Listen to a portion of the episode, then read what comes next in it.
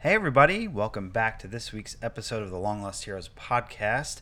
I'm one of your co hosts, Frank, and I'm here with AJ. How you doing? Valar Morghulis, everybody. How are you? I'm doing well, man. Um, we have uh, triumphantly succeeded, along with these showrunners of Game of Thrones, and we have fulfilled the prophecy of uh, recording an episode post every episode of Game of Thrones this season, season seven. Um, we just watched the season finale of this season titled The Dragon and the Wolf last night, uh, Sunday, August 27th. So tonight's Monday. Um, what are your thoughts, man? Holy shit, dude. Okay, so I loved it, of course, but I. In other seasons, like of, of Game of Thrones, like the season finale really culminates and put a cap puts a cap on that season, or in you know maybe what we'll come to call as you know different parts. Like, will there be a fourth, a second, third movement? Will there be three distinct you know parts? Will we look at this season ultimately as one season? Like, time will tell. But uh, when watching the season finale, I can't tell you how much I how much fan service I feel we're getting, and it, it doesn't feel like fan service. It feels earned, and it feels like a crazy, you know, one of the craziest, longest, best episodes of Game of Thrones I've ever seen. Frank, what did you think? Uh, yeah, I, I, I agree completely. Um, this this season has been very different, um, and I, I do think that this finale kind of fixed a lot of the problems that we've been having with the past couple of episodes. Um, having the extra screen time definitely uh, was a benefit, and you know, after some of the events of last week and how we we both kind of have been saying that the show has felt slightly rushed, considering uh, the the shortened episode count. You know, it's like, well, why aren't they just doing more episodes if there's more story to tell that they're clearly not showing us? Um, but you know, we like we paused at one point in the middle of the episode. We're like, ah, this episode's like, so good. Like they're finally like actually talking. It feels like Game of Thrones again. You've got you know scenes with characters that haven't had scenes together in a long time, but then there's still action, and uh, I think that's sort of. Um, the balance that has been missing for a while. Um, I, I, like the point that you made that you know in hindsight, will we look back on seasons uh, seven and eight and say like, well, that was really basically one season, kind of split into two because they've definitely been billing it as two separate seasons, and we're gonna have to wait a long time to get the next one. But I, I was satisfied. I think um, it's interesting in that a lot of the uh, season so far has uh, basically followed a formula of like episode nine is the big episode, and then ten is the aftermath. Um, so they kind of had to play with our expectations in that regard throughout the season. Like when are we going to get the big episode, and when is it going to be the aftermath? And you know, I it, I don't know if it's necessarily following that anymore. I, I don't know if we if they have to. They just have to kind of continue to deliver. Okay, so I mean, we're a day after. We've had a day to let it like sink in. Like can I ask you, like, were you thinking about anything? Like, did anything kind of ruminate with you? And we'll start with that because, to be totally honest, like, I feel like it's like I've seen a Star Wars movie and I had beautiful Star Wars dreams, and now I'm thinking about Star Wars all day. This is the same thing and experience I have with things like Game of Thrones, Lord of the Rings, because they really do, you know, Im- impact me, and I like I think about them in terms of their story, in terms of the characters, trying to figure out in my mind and put everybody on the board in different places. Is there anything that sticks out to you, kind of as a day coming from the day after, you know, um, that you uh, think shows up shows us something about season seven, episode seven, seasons the fin- season finale. so many sevens. They they did that on purpose too. I'm sure. Yeah, yeah I'm sure. Um, I'm sure. It, you know, should we make it 77 minutes too? No, but they had like five more minutes than that. Um, yeah, no, I agree. Like coming out of it, I mean, most of these episodes really we come out and we're like, oh yeah, thinking about and all the theories and all the things, but it's like this is it for a while. We're gonna yeah, have to. this is with, it for a while. We're gonna have to sit with this. We're gonna have to think about what happened. Um, I, I think for me, the most interesting thing is going to be okay, well, Jon and Dany boned. Oh and god. they're basically as soon as they land at at Winterfell, they're gonna find out the the truth about his lineage, and either it's gonna like I feel like that's there's gonna be a significant split. Like it's gonna go down one path, and you're gonna be like, well, fuck it, you know, we're both the same blood. And, you know, I pledge myself to you, and now we're kind of just gonna do this together. It doesn't matter, or it's gonna be a huge point of contention, and that like once this war with the White Walkers is over, there's going to be some butting heads if everyone survives. Um, the other thing, um, as we were watching through this episode, I felt very confident that Sansa and Arya were on the same team, and I was so so satisfied by all those scenes there and the way that Littlefinger got his finally, and that it also showed that Bran was not just being useless all season. That they were specifically not showing us a lot of the things that were going on at Winterfell, and all the Okay. things that they showed us were like kind of manipulating us too. If you know sure. what I mean. Okay, okay, okay. Um do you think that they showed us enough to deliver on all of Littlefinger's, you know, doings and um, me- uh, mechanics, or did it? Because to me, it, it it kind of felt a little bit forced, and like I think like it's like yeah, like totally awesome. Like I was expecting, you know, something, but you know, I think I need to see a little bit more of like, you know, uh, Petyr Baelish, you know, little fingering. Yeah, I, I could see that. I think. Um, Or are we just supposed to look at his character and the totality of what he's already done? Because that's something that, like, I think that, you know, someone, I don't mean to insult her, but Shayna, like, wouldn't know because she's only been watching for the past two episodes to two seasons. So when we're watching it, you know, she doesn't know who Jon Arryn is or, like, how awesome Ned Stark was or what the Blackwater is. Like, she doesn't have that kind of context. So, like, I think that maybe we needed to see that. Maybe we need to see some more so that when he finally is dead, you're like, fucking yes! Even more so than the people who've been watching it than who've also been watching it all along. It should also pay off to them as well. I guess that's a, that's a good point. Um, you know, speaking from someone that has been watching it for the, the full time and have read the books, it's it is very satisfying because like the all all of the moments and maybe it would have been a little bit more impactful to have like as Bran is speaking all of these uh, atrocities that he's committed, like having it cut to something. You know, like I you know how uh, later in the sh- the episode, Bran is looking at a vision of Rhaegar and Lyanna. We'll get to that, but like Right, we'll if there's just a like a scene and like some something that that confirm, confirms like all the things he's done recently, um, or um, to have some sort of scene maybe an episode or two ago to see the breaking point of where like Sansa and Arya realize Littlefinger is trying to split them apart and then it's like okay now it's time to take him down. It was really satisfying to like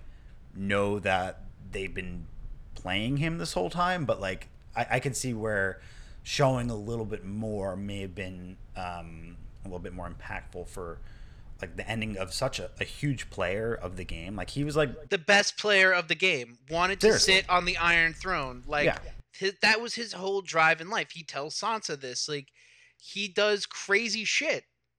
He does crazy shit. Yeah, but And- they they won. They they like he did not see this coming at all. Yeah, but we didn't see it coming either. Like True. that's the thing. Like I like I wish we had seen it coming just a little. I wish I had stepped out the subway platform just a little bit more to make sure it's a four train and not a six train, just so I just so I know. And then right when he gets it, everybody's like, "Oh, this is awesome!" Instead of Shayna being like, "Well, what did he really do?" you know. And I'm like, yeah, you're right. Like, I get it. Like, when, uh, you know, because we know he fucking killed, he killed everybody. yeah, But Well, and he's, like- but, but you have to know from years ago now. yeah. And that's such, that's such a difference than like any other show. Like, Curb is going to be coming back after a five year hiatus. This show Yeah. has been going on for it's gonna be eight years. yeah.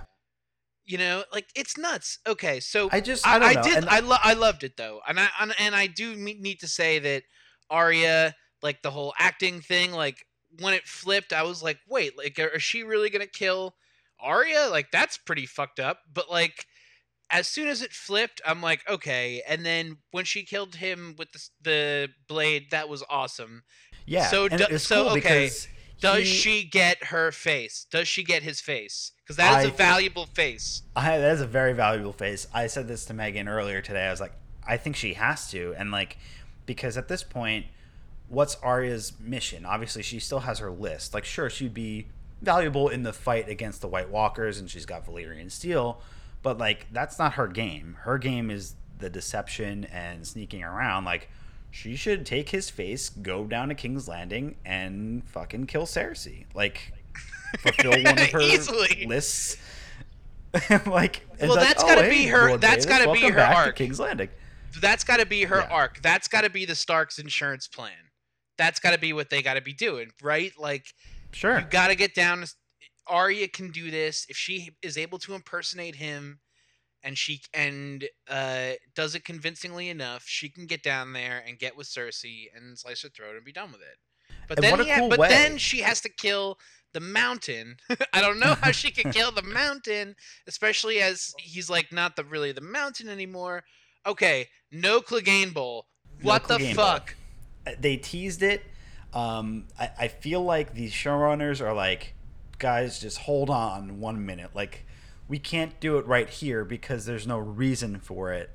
But like, does the hound like see it in the flames or something? Does he know that this is his like, or is he just like, you're mine? One of these days, I'm gonna take you out. I mean, what if Arya and Clegane, uh, the Hound, go to uh, to Winterfell, not to Winterfell, to King's Landing together, and then just like take them both out? yeah, but the Hound is gonna is gone now, right? He's not. He wouldn't go to Winterfell.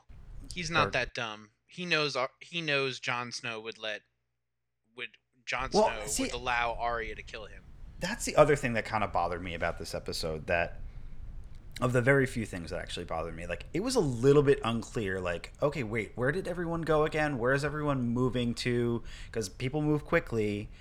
Like we know that Jon and Dany are on the ship to White Harbor we know Jaime's on a horse, probably to Winterfell, but like a lot, of, we had so many players at the Dragon Pit, and then everyone just split, and like it was a little unclear like which destinations people were going. Like we didn't even see Gendry this episode. Like last we saw, he was at Eastwatch. So did he like get covered in snow? Like no, we're gonna see their.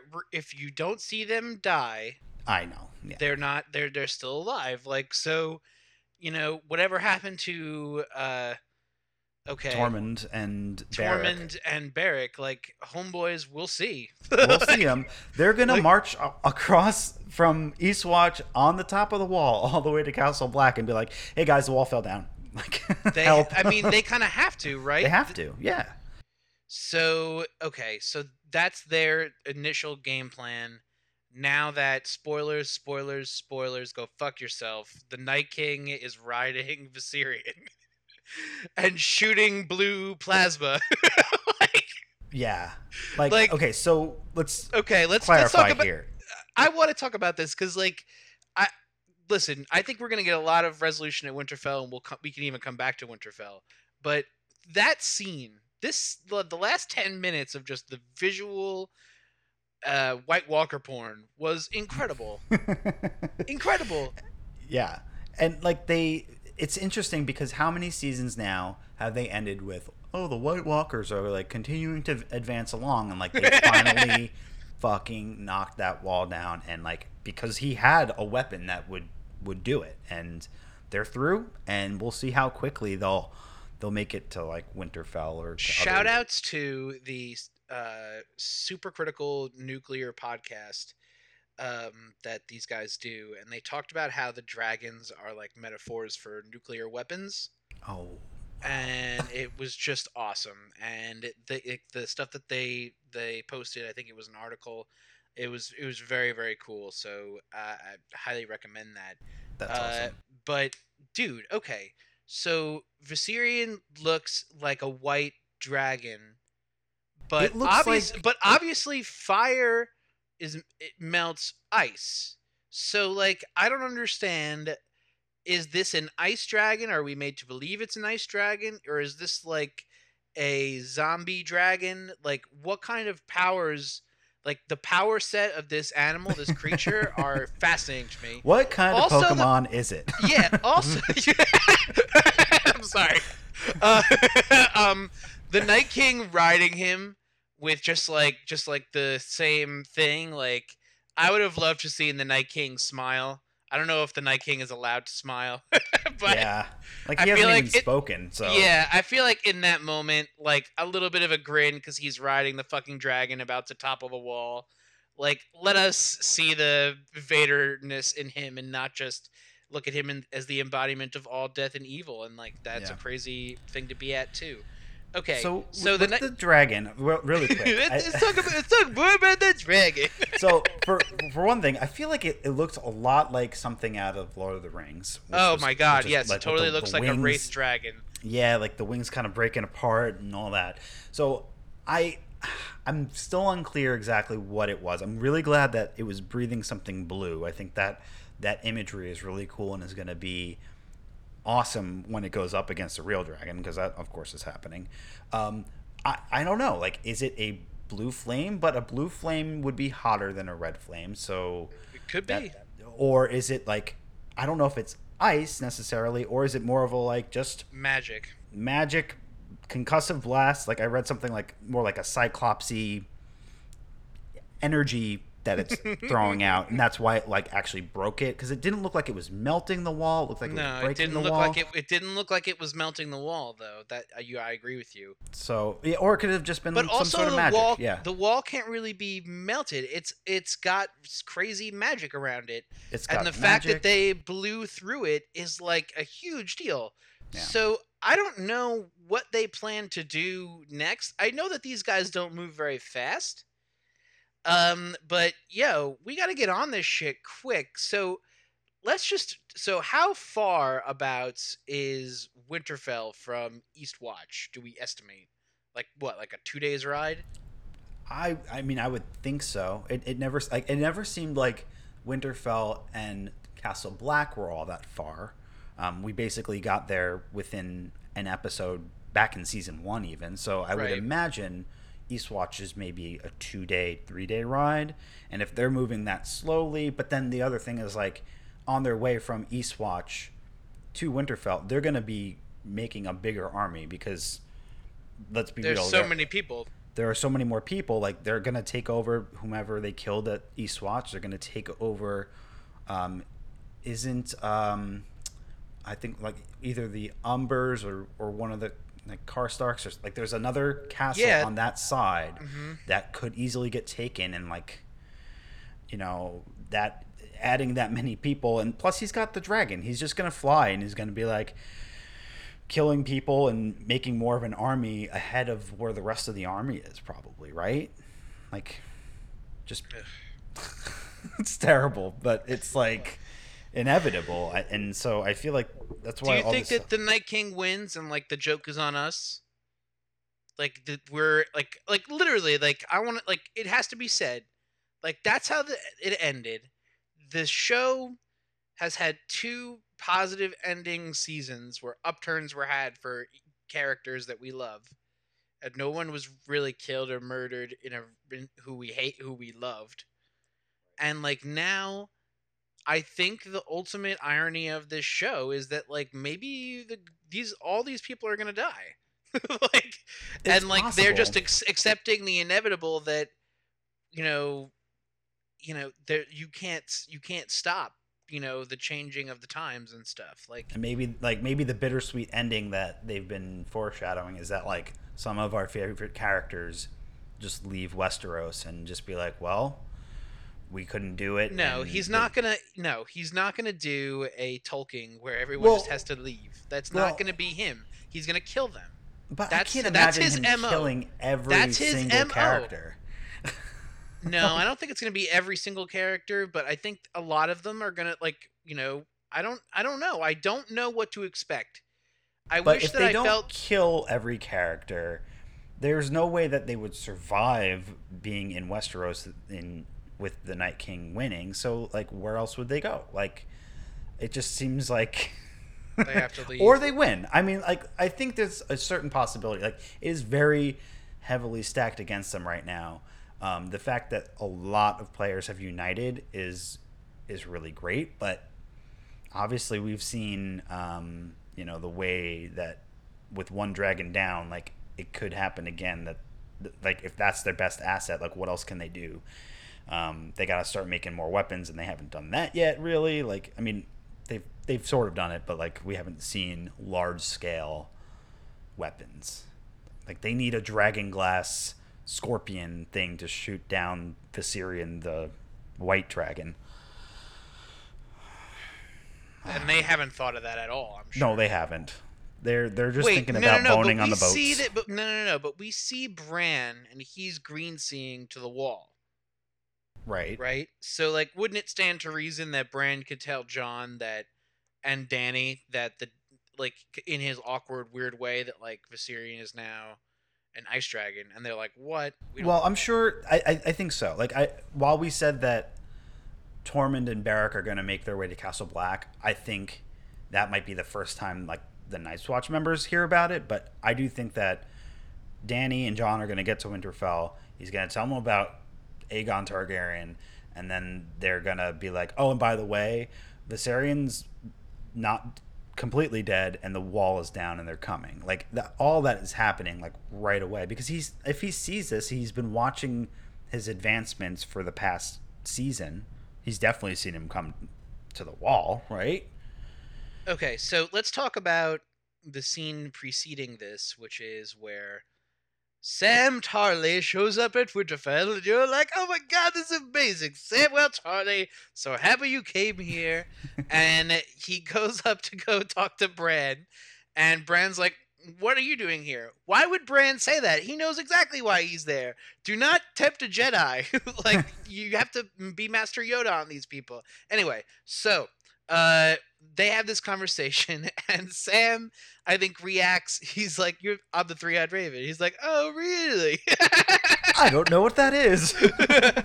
so like that was like the first time anybody's ever like kind of laughed off what he said. He's told Arya and Sansa right? Mhm. and both of them have reacted and been like okay well we're women and we're going to be kind of quiet about this. Whereas like these other guys like uh, sam was like what the fuck are you talking about and got him to explain and here we have on screen proof bran stark fucking saying it that Jon Snow is not Jon Snow. He's actually Aegon Targaryen, the legitimate son of uh, Rhaegar and Lyanna Stark, married. Uh, totally cool. Uh, Bran had to go back and check his homework. Apparently, he had not done the reading. yeah, like so, like that just doesn't track for me. It's like so he knows everything, but he missed that one key detail. Well, he uh, had to get here's it. what like- here's what I think. I think that Bran being a Stark always grew up wanting to believe that Jon Snow was his brother. okay, and always loved Jon Snow so much because how can you not love Jon Snow? Everyone loves Jon Snow. So he loves Jon Snow with all of his little heart, and he doesn't want to believe, you know, the story, uh, you know, anything other than the story of how he knows Jon came to be his brother. So at a certain point, when uh, Bran came to the realization that uh, Jon Snow was not, in fact, his brother, I think it, w- it was made more clear and violent for him by seeing Lyanna the way that she was, and kind of processing that as a as becoming the three-eyed raven, while understanding what's going on, but also not really, uh, you know, looking beyond the end of his nose in his journey to become the three-eyed raven. You know what I mean? This is kind of like him stumbling a little bit because he he really missed this kind of key um, piece of information that if he had you know kind of entertained in his mind, he could have already taken care of. But Right. because he didn't and he was selective, it kind of closes off his abilities in some ways. So I, I hope that this is like an awakening for Bran, and Well- look at it in kind of that way because he can use his powers for you know he has amazing, incredible powers, but uh, ultimately we want him to be able to uh, look at them, you know, kind of from a neutral perspective, or he's going to have to when he becomes, you know, probably the weirwood tree out, you know, near Westeros. yeah, well, and it, it, makes me wonder a little bit about his powers. Like, you know, uh, we we hear from Sam that he, um, what was it, the the High Septon had written this in his personal diary. So, like, maybe that means that while Bran can see all, he doesn't necessarily like know everyone's thoughts. And you know, if he's some, if he sees the High Septon writing in a book, he. But like, I don't know. If, if we got to go knock on his house in New Mexico, dressed right. as Butters and Craig. but like, if the event happened, he should be able to be like, okay, I want to see what everything that Rhaegar and Lyanna did. He should be able to see that, right? I don't know. Right. And then the other thing that I was curious about, so the old three-eyed raven, Max von Sydow Mm-hmm. Like he had the ability to bring Bran in and and help him, but he only was able to bring Bran in because Bran was also a green seer. Is that how it works? And I think not... no. I think it was because like Bran is probably like a once in a generation war green seer person. Okay. You know, and because of this kind of situation that everybody's about to be in with the Great War, um, you know. But so it's not that. Here we go he it's not that he could then be like, oh uh, Sam or oh Jon like let me like touch you and kind of Professor Professor X, like both of us see this vision. I don't think yeah, he, he no, he can he totally can't do it. He can okay. only I think he can only see what's relevant to him. You know, like okay. he can see Arya, he can see Sansa, he can see he can uh you know probably see Jon he can probably see uh he probably saw you know Rincon and, and we'll like learn about that when when he sees Jon. I'm sure he'll bring that up. Um, right. so you know it's going to be crazy when they all get there. Do you think that they're ever going to all get there? Or at is this, point... or, or or can you never go home again, Sam? Well, so at this point, I think um, I think since we left the like we were talking about this, I feel like last week where we're like, are they all going to reunite? And like to have it this season didn't happen, but Jon is on his way to Winterfell. The other three Starks are still at Winterfell with no sign of leaving yet. I think they're going to reunite. Dany's going to be there. Sam's going to be there. Probably Brienne and Jaime are almost there. Like, I think there's going to be another big, uh, a lot, many, many character reunion or first meetings in Winterfell, right on you know the front lines, and um, it's gonna be epic. like this this last episode, Dragon Pit. You know, when there's like a dozen plus main characters or supporting characters, named characters that we care about. It's it was hard to you know. I don't think everyone even got uh, the screen time that they deserved, which is which is crazy to see. No, no, no awesome like anything from Varys in the last episode. Nothing that Missandei did. We don't know what happened to Grey Worm. We don't know what happened at High Garden. You know, are we all to believe that they were just at a stalemate and just kind of hanging out there? Well, uh, okay. Is the Dothraki horde and the Unsullied just hanging out at High Garden? So that was the other thing that I was confused about too. So it wasn't just me. So the episode starts with Jaime and Bronn on top of a tower looking at the Unsullied and the Dothraki running in. I again, I thought that was Highgarden at first, but it's like, wait, how could Jaime be there? I'm pretty sure that that scene was King's Landing. It just didn't look like King's Landing. And uh, so what to me that means that okay, the Unsullied then just there. they Unsullied just marched across Westeros without us seeing them move, which like is kind of lazy. I feel like they should have just shown us like, okay, like time to go or something just to see that they're moving and leaving where they were because everything sort of looks the same. And that's a CGI shot. Like, yeah. I, like I know it costs money, but like, come on, guys. like, like you don't have to get the actors there. Just make sure we know where everybody is. Like, I think that this season more so than a lot of the other seasons, and I hope that this is talked about or thought about enough so that the last six episodes or however many they end up being, um, that we, uh, you know, they think about move showing us the characters again. Because it's so it's just it's too far we're too far into the game to start missing stuff like that now you Yeah. know? Uh okay so i don't know what happened there. Like i guess we'll all just find out next season whether grey worm and Missandei are gonna have another uh cunnilingus uh powwow. Um but nobody would be more thrilled than i to see it happen again um okay so let's talk about um uh you want to talk about king's landing you want to talk about the whole shit I think we should. Um, first of all, it was a pretty epic way to start. You know, you get all these characters kind of uh, showing up together, um, with you know one notable absent being uh, absence being Daenerys, um, and we all kind of get to the dragon pit. And, and, like Megan and I, again, this was another scene where we're on the edge of our seat because we're like, fucking Cersei's gonna pull some shit. She's gonna have some trap. Like, I hope this like stadium isn't lined with wildfire. Like, you know, obviously once she shows up there, it's like, okay, I think we're okay, okay. But then she leaves, and it's like, oh my god, they're gonna blow up. She's gonna kill everybody, and the, game, Right. the game's gonna end. Um, but obviously that didn't happen, and then uh, Daenerys decides to be fashionably late, which was badass.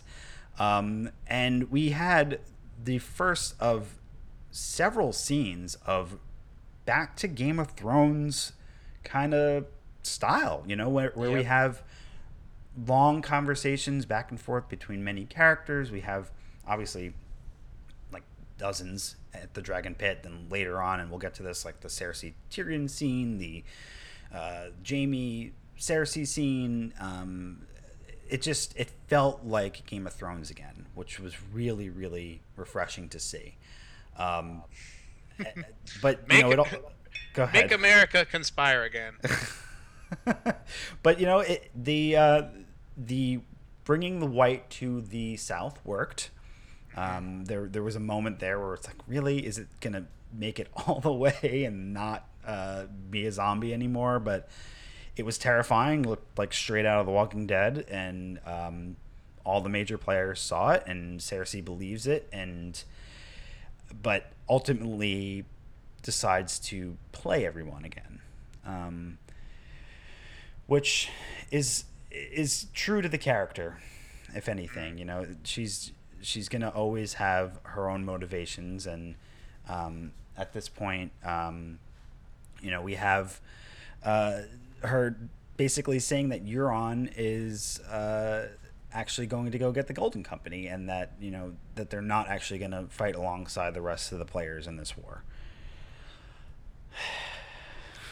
Uh, okay. Um, I want to talk about when it started though, because Sure. I think that when it when when we get there, you know, you see everybody. You see um, that Brienne and Jaime say "What's up?" and and you know, uh, you see Hound, you know, walking around talking with uh, Lady Brienne too.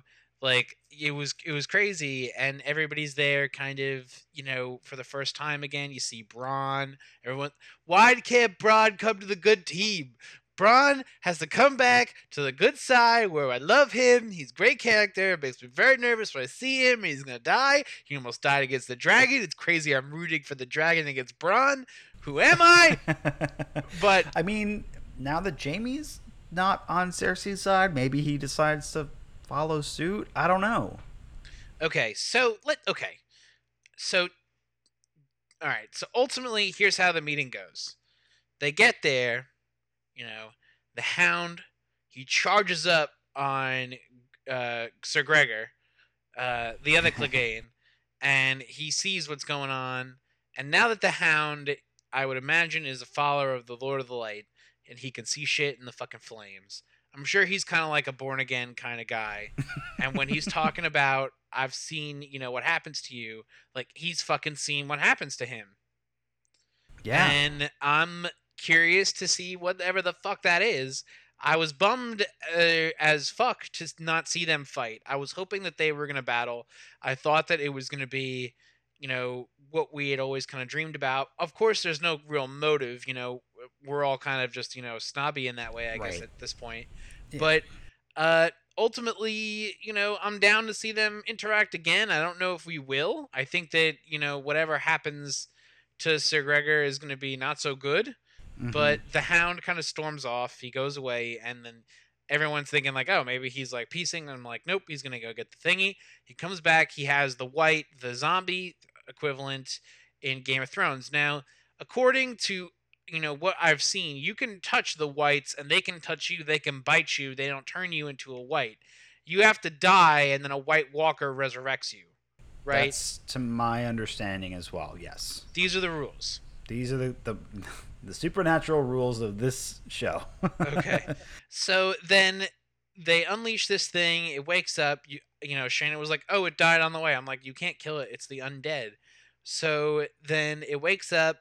You know, it has a. It scares. It, it looks like it scares the fuck out of Cersei. It does. And then she's like, "Okay, um, we got to work together on this." And I think this is Cersei's. Now, what we're gonna see from now on is we're gonna see two sides of Cersei. We're gonna see pregnant Cersei, and we're gonna see crazy Cersei. So, pregnant Cersei is like, "Okay, Dany, like, truce, like, done. Like, we're not gonna fight right now." And then talks to Jon Snow, and Jon Snow's out there being Jon Snow. And for one time, being Jon Snow gets Jon Snow fucking in trouble. Hold on. So Not for one time. Jon Snow gets in trouble a lot for being an honest man. Like he got stabbed he, to he death. got he got stabbed, but even more so, he's able to come back, and we all kind of knew he was coming back. So Sure. like that's not let, let- let's not mince meat here. Jon Snow was doing what he shouldn't have been doing, and it, everybody was right. Like, can you fucking lie for five minutes and just deal with it and move the fucking pieces? I know. And it, so okay, so Cersei walks off in a huff. Everybody's pissed. Dany, not so pissed. Not pissed at all. Not Yeah. even a little bit. no, she's she's she's digging the the Jon Snow standing up for her and bending the I knee mean, and how telling can you not dig Jon Snow though? Yeah. Like, don't you remember like season one, season two, and you're like, oh, Robb Stark's okay. I give a fuck about Jon Snow. Jon Snow is trying to do this shit. He's Yeah. out there. He has he had Ygritte at one point. It was crazy. Now Jon Snow, he's like a superhero of this show. He came back to fucking life. He has a a sword that stabs White Walkers and they break into a thousand pieces. Like he's crazy. So of course everybody loves him and Dany loves him, which is crazy because everybody falls in love with Dany. Not everybody is able to. f- Uh, Dany doesn't fall in love with everybody else. right. Right. She didn't fall in love with Daario immediately. She didn't fall in love with Jorah immediately. She didn't fall in love with Tyrion immediately. She is interested, and then at a certain point, Jon Snow here he comes, and she's like, "Oh man, this is my this is my jam." so uh, they have this really great, you know, meet cute, you know, Yeah, in the dragon pit. is satisfying because like for so long it, it's felt forced and that they were like making this happen and like oh they like they seeing them actually talk and like seeing them have these smaller moments it it means that once we get to the end of the episode it feels like a natural progression Oh, it so does. And then when you get to the end of the episode and you know we've seen what we've seen, it's totally worth it. Now, I can imagine what Miss Clarke looks like from past seasons. yeah I'm bummed that they didn't give us uh, something, but you know, Jon Snow has a nice ass, and he did he did very well. did a great job He did a great job, you know, doing everybody's you know fantasy for the for the last eight years. So amazing. yeah So now everybody has that. I can't wait to see the fan art that comes out from that scene Ugh, that people are gonna make, and all the fan fiction and you know Game of Thrones or Game of Thrones erotica. Uh, winter okay, is coming so no shit. uh, okay, so when Tyrion sees them uh, stupping, yeah what do you think is going through Tyrion's so head? here I have a couple of theories. On the one hand, there's the Tyrion that had just met with Cersei, and we didn't necessarily see the end of that scene. We just see them coming back. So there could be other information that he knows, and that maybe he, maybe somehow he knows that Cersei isn't going to fight the war. Um, so there's that. or there's maybe there's a little bit of Tyrion kind of lusting for Dany, and maybe there's a little bit of like, but they never really showed that before, so I don't think that's real. But there could be the concerned hand in that like, you've got this young strapping man who just bent the knee to you, like maybe he wants her to be a little bit more cautious in, instead of getting right into bed with him. Um, I don't know. Like it, it was a little strange to see him standing there, like listening, wa- um, not watching, and feeling uncomfortable. Um. I'm or or somehow someone told him the the true lineage of of of Jon Snow. Um, which no. I think is less likely. but... I don't think him or Varys know about Jon Snow. In fact, I don't think anyone no. The only person I thought could know about Jon Snow and was about to spill the beans and and and do a Game of Thronesy would would be Littlefinger. As soon as he's like trying to talk through his you know bloody gurgling, I'm like, oh no, he's gonna say it. He's gonna say it.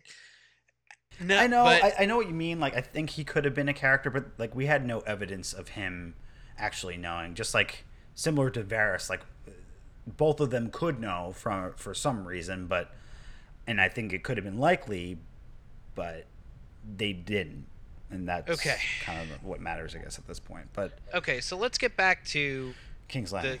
King's Landing, where Tyrion is now going to go and talk to Cersei. Now, the whole time I'm thinking, all right, so, all right, this is it, Pete. Like, you did it.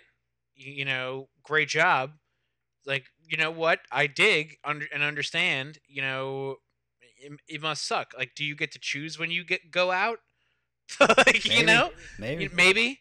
Like, uh, and I'm like, all right, cool. Like, I'm down with this. Like, dude, like one of the best performances of TV ever. Up Hands there with Tony Soprano. Up there with you know the best of the, of the, best of the best. You know, Breaking Bad, uh, Lost. Uh, you know, the the great male characters of our time. Um, so you know, uh, Mad Men, Jon, you know, Jon Hamm, like mm-hmm. These, he is up there forever, and that's an incredible achievement. I don't know how he survived. It seemed to me to be very. I don't know. It confused me because I because I because then I felt like when she turns at the end and when she tells Jaime the opposite, I feel like that's the truth now. That what I said earlier is that we're gonna get forethinking Cersei and we're gonna get crazy Cersei. So forethinking Cersei doesn't drink the wine and doesn't want to deal and can't knows she can't fight the you know we all can't not fight in the Great War with the White Walkers. We have to deal with this because I want to have a kid and bring and do things with my life, and you know rule Westeros and whatever. But at the same time, I also think that she's crazy and she's drunk with power.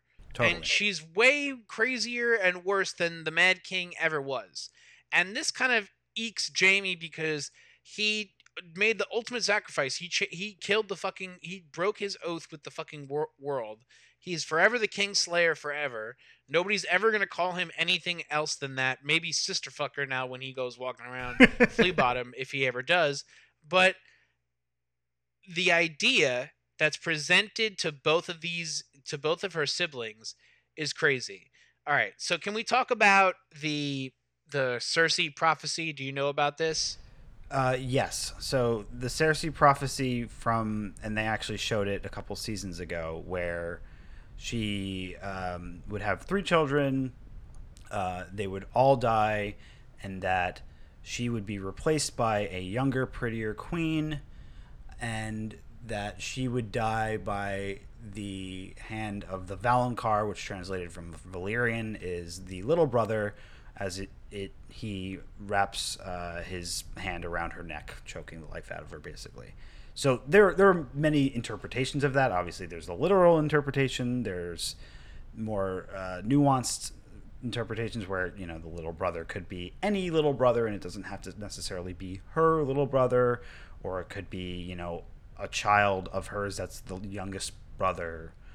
Um, so she's still obviously hasn't necessarily broken free of this prophecy, um, but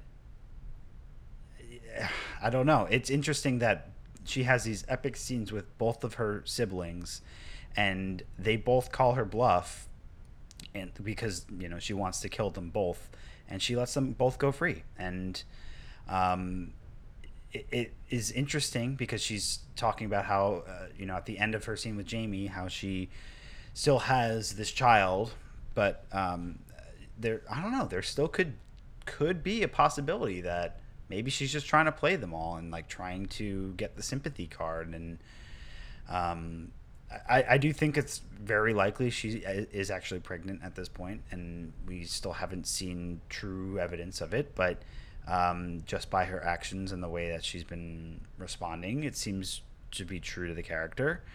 Um, just a quick side note because i thought this as we were watching but as tyrion approached in uh, to Cersei's throne room or whatever it is, I was getting such a major like this is Luke Skywalker going up against the Emperor because Darth Vader is like yeah. looming in the back. he looks terrifying. He looks oh like Darth God. Vader right now.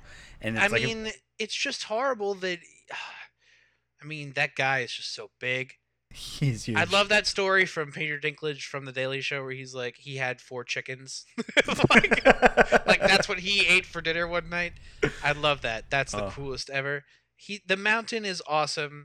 Please stay around mountain. Yeah, but scary, scary, scary mountain. He's a scary guy, and that's why it's like it's not quite the same because you know we we have no sympathy for the mountain. We don't want like we don't think right. he's ever going to turn to the light side or anything like that. But we, it is we, too late for me. Yeah, we, we we do think that he's gonna be killed by the hound, and that's how that's gonna go. But yeah, but we'll never know. Okay, but okay. Um. All right. So when, how much are we to believe Cersei in her meeting with Jaime? Because I feel like this meeting is important, but it's also its turning point. But is it and how can we be sure? I mean, I think she's honest in that Euron is going to get the Golden Company. I think. I don't. I be boy. Yeah. Really, I mean, because like, on the one hand, I don't want her to bring twenty thousand more men to the country because those are all more potential enemies to become whites, which would be terrible. Um, especially if you know if the North loses and then she has to fight them, then she's gonna lose. Um, why do you think that she that he's not going to get them? Do you think well, he's actually terrified and just going to go sit on his throne in the, I just, the? I just don't. I don't know how we should perceive um, Cersei now that she's just kind of gone full tilt. Like there's nothing impeding her choices at all, and I think that at a certain point, you know, maybe we can't always take what she says seriously. You know, kind of like in the same way we deal with uh, the motherfucking president. Um, that, you know, they may say crazy shit, but we don't know if that's true all the time. And people may change their shit. And why would Cersei change from you know, kind of using Euron just as a game piece to making him have such a huge role and begin to replace Jaime for what he is. And that's kind of like what the mountain is like the crazy metaphor around him. It's like, you know, Cersei always wanted to have like some dude who can just like destroy you or destroy whatever or enact her ideas. Yeah. And now she has that. And now that she has that, it's totally not Jaime. She was totally nasty to Jaime when he came back and yeah. now like here comes uh, Euron, and you know at what point is it is it Euron also is it like who it's just it's just crazy man yeah i mean i think there it's interesting how how quickly things have ch- turned around this season between jaime and cersei in that uh you know she she said something like uh, do not betray me again and that was like when she told him about her pregnancy. You know, they had been sleeping together earlier, and but like she at that point had forgiven him basically for uh, the meetings be- behind her back. You know, she's like, just don't do it again. Because at this point, with with the meeting um, between everyone, you know, just the fact that Jaime really truly believes that this is a threat and she doesn't see it as a threat, it is kind of a 180 for her. You know, she had said one thing a few weeks ago and now is is very much against him and you know, I'm I'm happy about it because I want Jaime to be um, on the side of the living and get away from his sister, but it's it is interesting because like it's hard to see where her motives lie and, and what her next steps are and you know from my perspective i at the beginning of the season like if you had asked me who i didn't think was going to make it out i didn't think she was going to make it out of this season but the closer and closer we got to the end it was very clear that she's going to be a major player next season and um, so i'm, I'm still kind of unsure at what, what she's going to do. I think I think she's gonna wait it out, and but you know it's it's snowing in King's Landing, so it's she doesn't have long, and if she decide like there may be a breaking point where like she ha- will have to come to the rescue for the living, at you know, and basically what she did tell them, you know, t- told Jon Snow and and da- Daenerys that like, you know, remember this at the end of it all that I was the one that agreed to help, so it's I don't know. It's it's a tough tough show, and they're they're really the, the writing for her in particular is very strong because it's hard to see. It's hard to see through the uh, the the crystal globe, as it were, what what her. God, man. All yeah. right. Um. Okay, so now that we've covered, you know, pretty much what happened at King's Landing, Cersei comes back. She makes an agreement. You know, they're all now on their other ways. You know, Dany and Jon, they're out fucking on this awesome boat. We talked about Tyrion. Talked about what happened at Eastwatch. Talked about what happened at Winterfell. Um, yeah. So so now other major character that we haven't touched base on, um, who actually had a decent amount of screen time this week was Theon. Um, like, uh, he okay. he was kind of put to the side for a while. Like he came back from uh, the ship battle where Yara and the Sand Snakes were captured and or killed, and has been kind of waiting around. And um, here we, we get to see actually a really great scene between him and Jon. And, you know, it, it's easy to forget that these guys are basically brothers. You know, they grew up together, and like there is a lot of history there. And um, I think Theon was looking to him. Um, I, I, don't know exactly. Like I, I, imagine Jon might be slightly older, but I, I think um, it, it, doesn't really matter. He's looking to him for acceptance in as a Stark, you know, and, and, and he gets that, and I think it, it motivates him to try to rescue his sister. And he's got this epic fight scene with uh, one of his bannermen, as it were, and you know gets kicked in the no nuts. So. what a you know, crazy! That was a great fight. It was a great moment, but Yeah. I hate Theon, so fuck Theon and whatever. Uh, yeah, they're, they're trying. They're trying to to bring him back around that redemptive arc.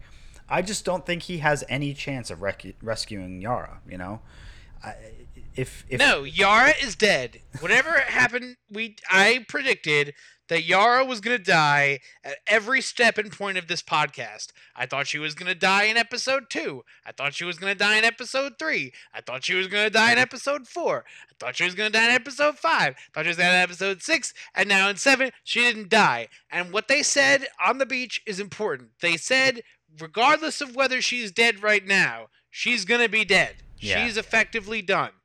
And I understand like these pirates wanting to go to this island and fucking killing all these bros and taking their wives, but I also understand that Theon kind of had his own moment, and Theon can do that, and that's fine. But yeah, I'm but out if- on Theon, and I don't want to, and I don't enjoy seeing him.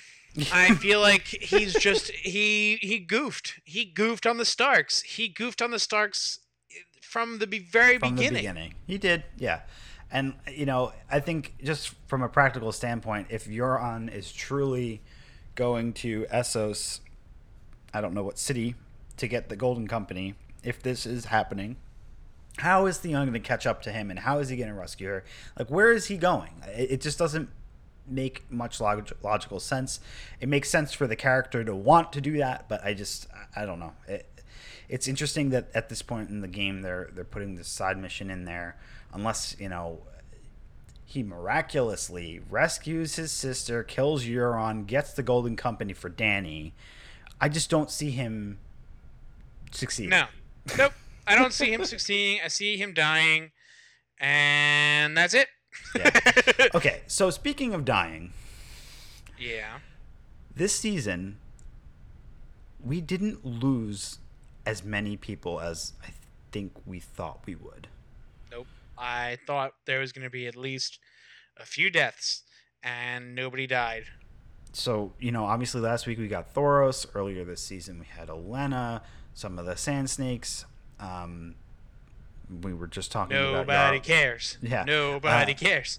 Littlefinger was, you know, the major death, obviously this episode, but there's so many characters left. Like we just had them all in in the dragon pit together, and there so many of them might just die in within the span of six episodes, and it's hard to handle, hard to process. Like, are we gonna see people just chopped down, and or are we gonna see anyone become a white and fight on the the wrong side? No. No. I think that. I don't. I think that, the, like I said earlier, like the show has been so positive for so long that at a certain point it has to turn. And I think that maybe next season is where that does. Or it doesn't. And I think that kind of having the expectations that they've built into us is kind of what they wanted. Like they wanted to tell the best story they could. And here they are. And I just hope that um, they're they're out there somewhere and they're excited to do it and they're not tired of it because I'm not and I'm at the craziest fever pitch for Game of Thrones of my whole life Sure. considering even reading the books. But I think that it's just such a crazy um, thing that the show has changed its format fundamentally for the past two to three years. Um, what are we to expect and how are we as fans supposed to you know feel?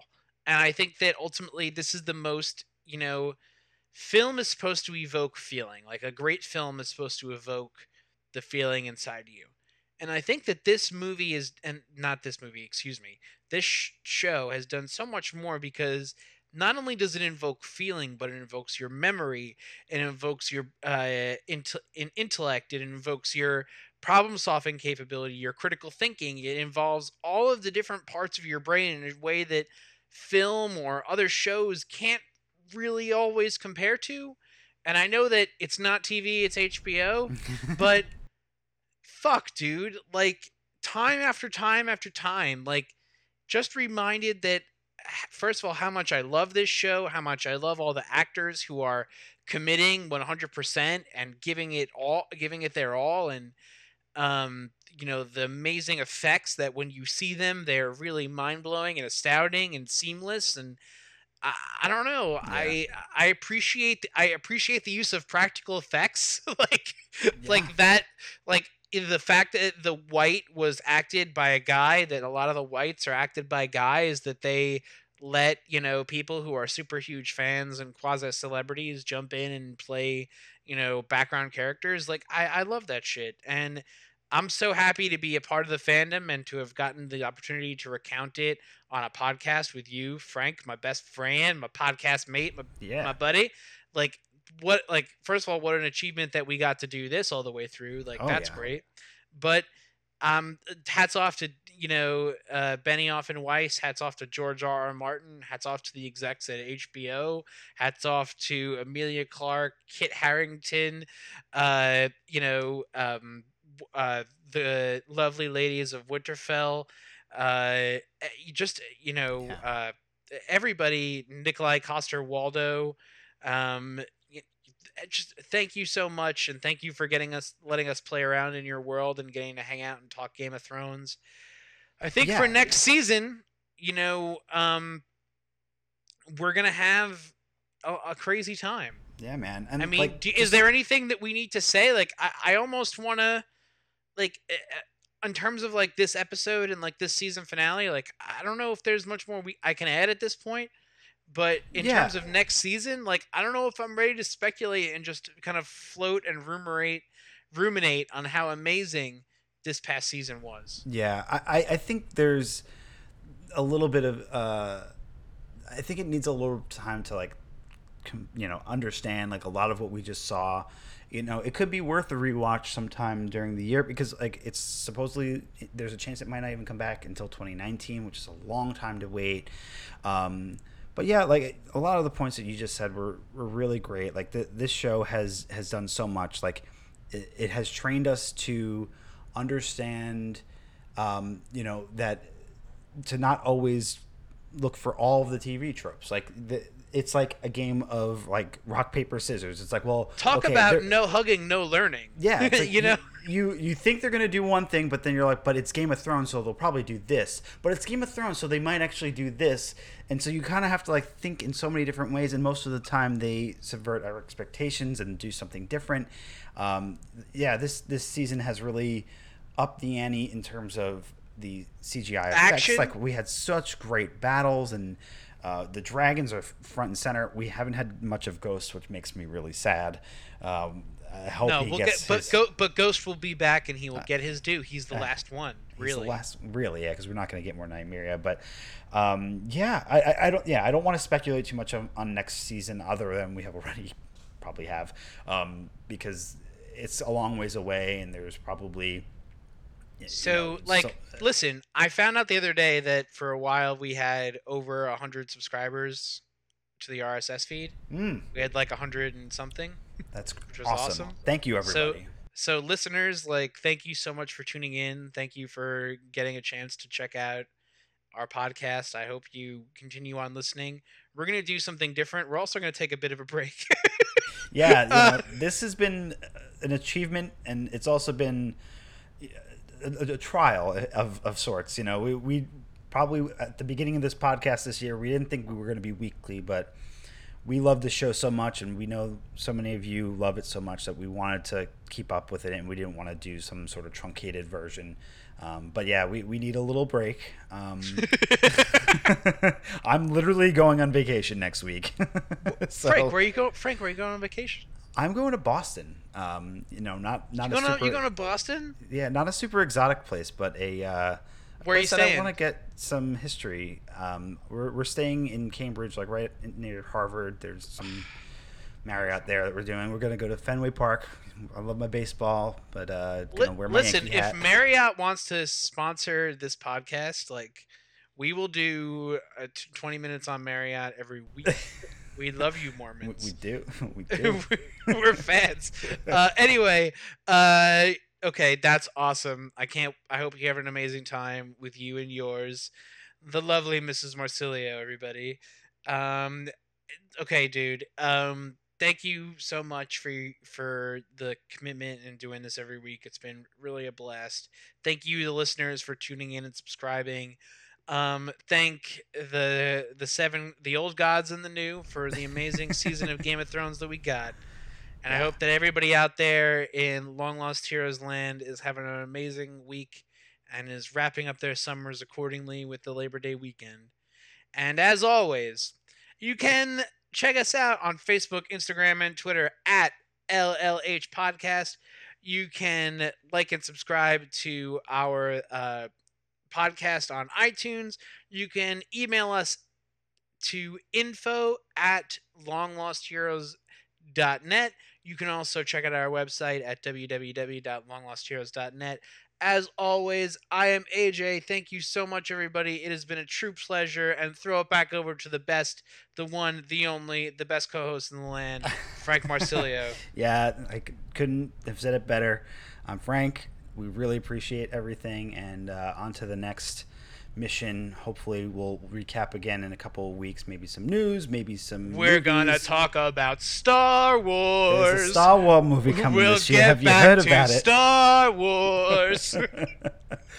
All right. Thanks so much, everybody, and we'll catch you next time.